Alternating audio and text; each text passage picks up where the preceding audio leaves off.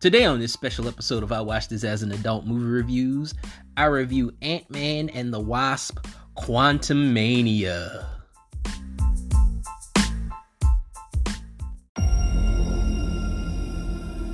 You're an interesting man, Scott Lang. You're an Avenger. You have a daughter. But you've lost a lot of time like me. We can help each other with that.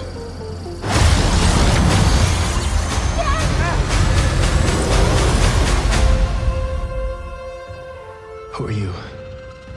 I'm the man who can give you the one thing you want. What's that? Time.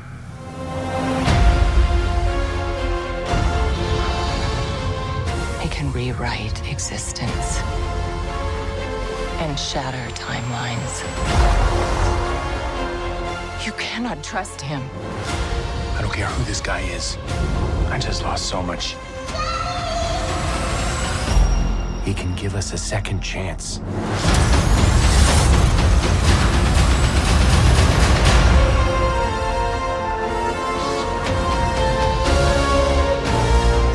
This easy for you.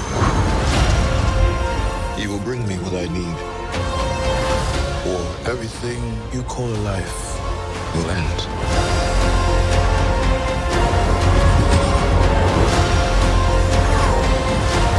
This is all my fault.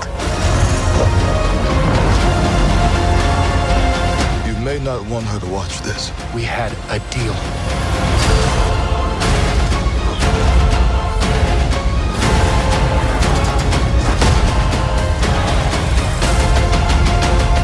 Could win.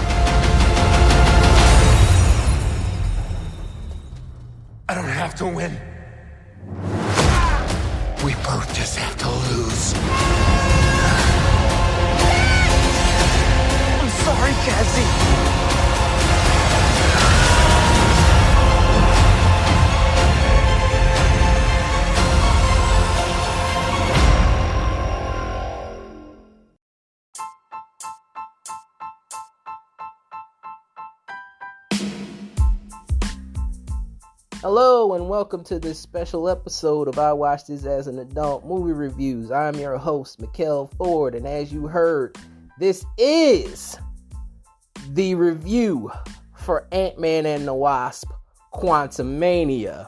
We're gonna get right into it. This is the only thing I'm reviewing today.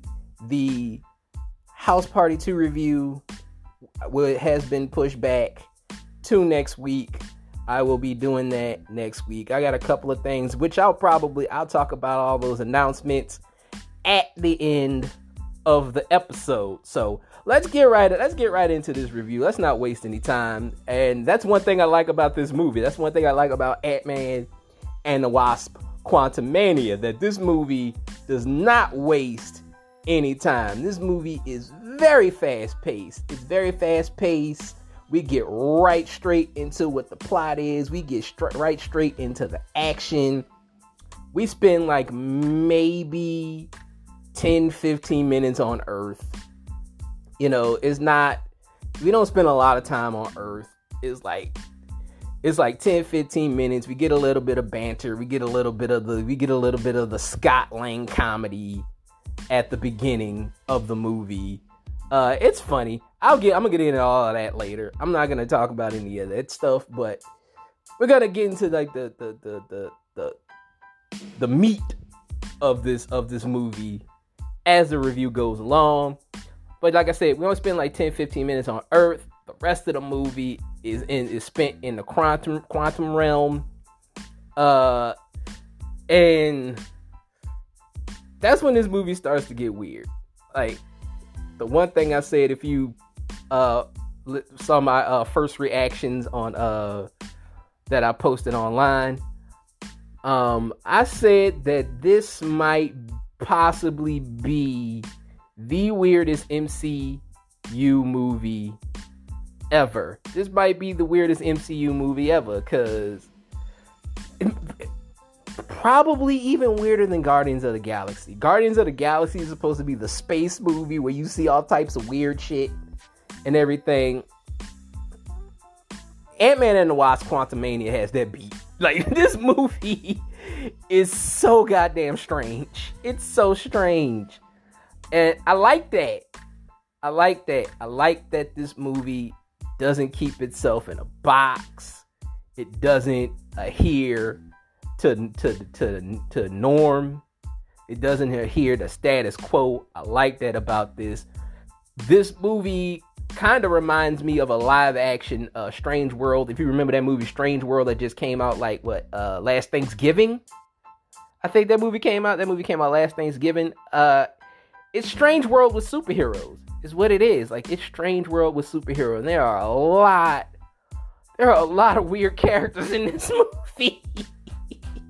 there are a lot of weird characters in this movie. It's just like there's a there's a there's a man with broccoli for a head.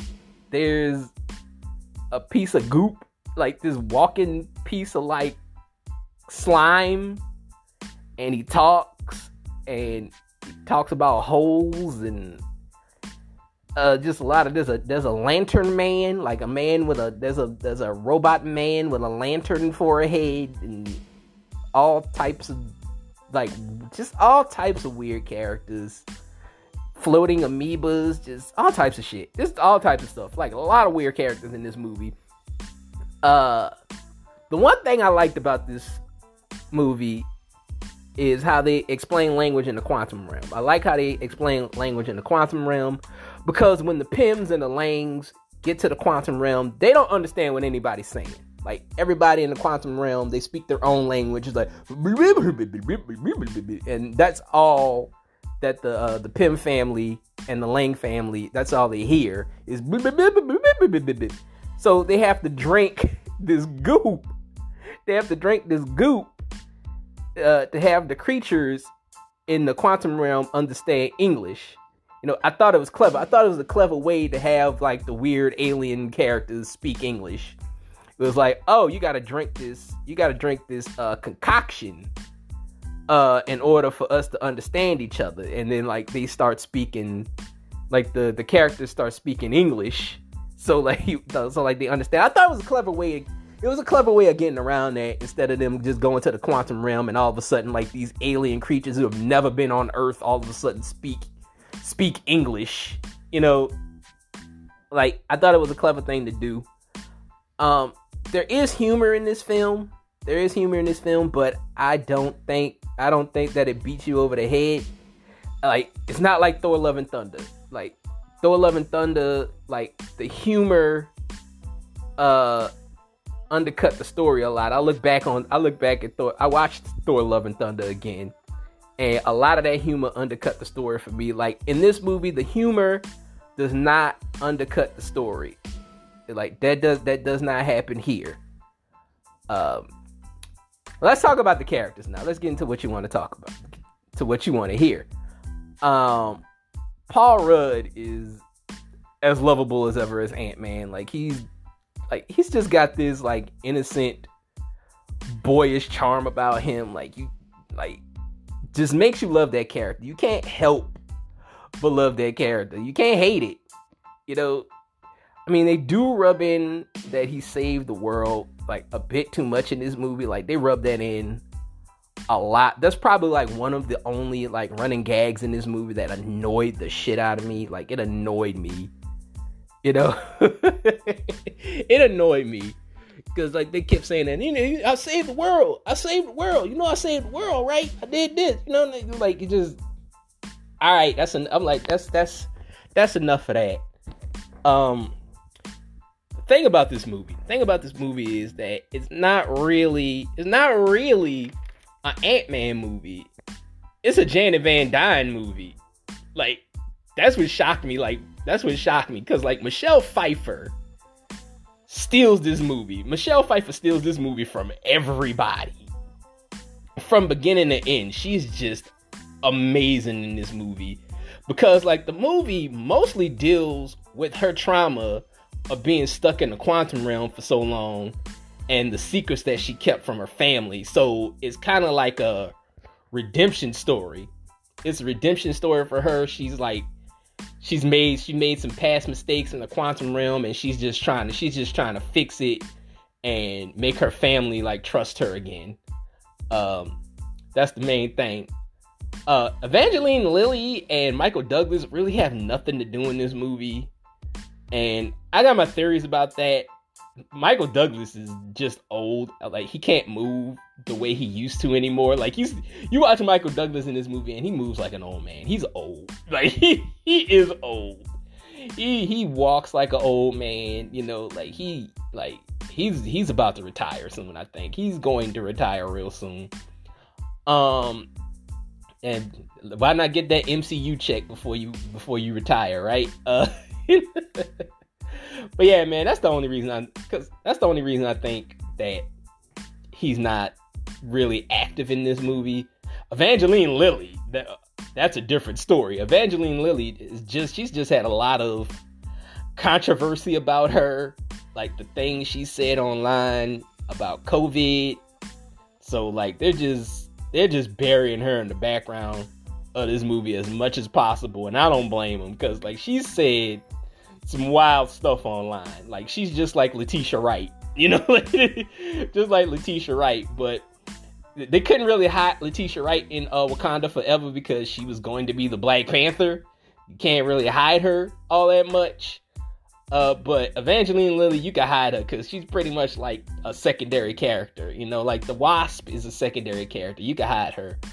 So like that's what they do. They hide her as much as possible in this movie. Um, let's get to something I didn't like. Um, Kathryn Newton as Cassie. Kathryn Newton as Cassie is possibly the most annoying character in this movie to me. It's not her fault. It's not her fault. I've seen her in things where she's good. Like she was in the Pokemon movie and she wasn't annoying. She did that movie Freaky. Remember that movie Freaky with Vince Vaughn? I thought she was good in that. But it's not her fault. This is not her fault. It's the writer's fault because no one knows how to write. No one knows how to write a teenager competently. Nobody knows how to write a teenager. Like they always write them as whiny and annoying and like that's what we that's what we get here. We get another whiny, annoying teenage character. And like it makes me want it makes me worry.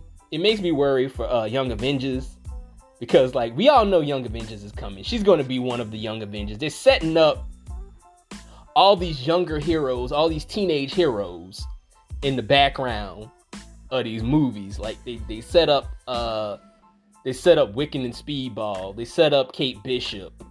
Uh Skaar is in the end of She-Hulk. He doesn't say anything. he doesn't say anything, but he's here.